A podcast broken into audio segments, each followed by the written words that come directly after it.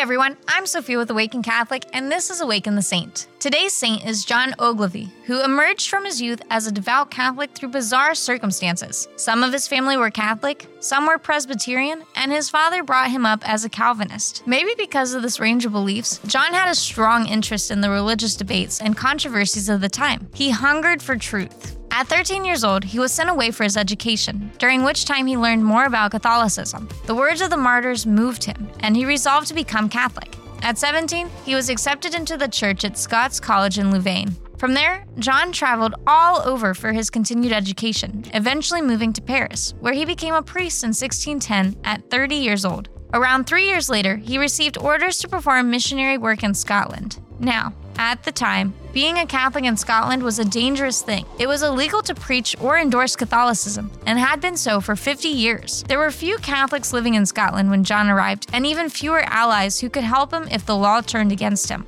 With great difficulty, since most of the remaining Catholics in Scotland held to their faith very fearfully, John began to preach and practice Mass in private settings. As his reach expanded, he also started to visit Catholics who were in prison, which was even riskier because prisoners were constantly under watch. As John's congregation grew, it became more difficult to maintain secrecy. By 1614, he was betrayed by one of the men he met with and was consequently arrested. He was brought before Archbishop Spottiswoode for trial and asked, Have you said Mass in the King's dominions?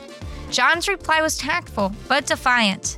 If this is a crime, it should be proved, not by my word, but by my witness. Under further inquiry, he refused to answer any questions that would incriminate him or reveal anyone else's involvement. They imprisoned John for eight days. Whenever he tried to sleep, he was prodded with stakes or dragged around his cell by his hair. His jailers only allowed him a night's rest when the doctor said he was at risk of death. After his torture, John was forced into a second trial, where the charges against him were completely different. He was now charged with high treason, and it became increasingly obvious that his accusers wanted to use him to discover which Scots sympathized with Catholic views. Despite his deteriorating condition, he didn't give an inch.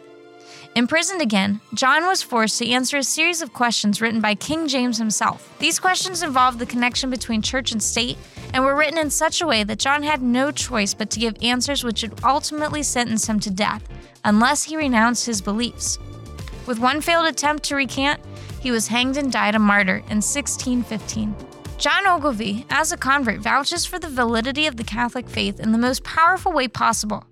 His martyrdom reminds us that the highest authority is always God, and faith in Him should never be quashed by the laws of man. How are we living out the same faith in our daily lives? How can we live it better? St. John Ogilvie, pray for us.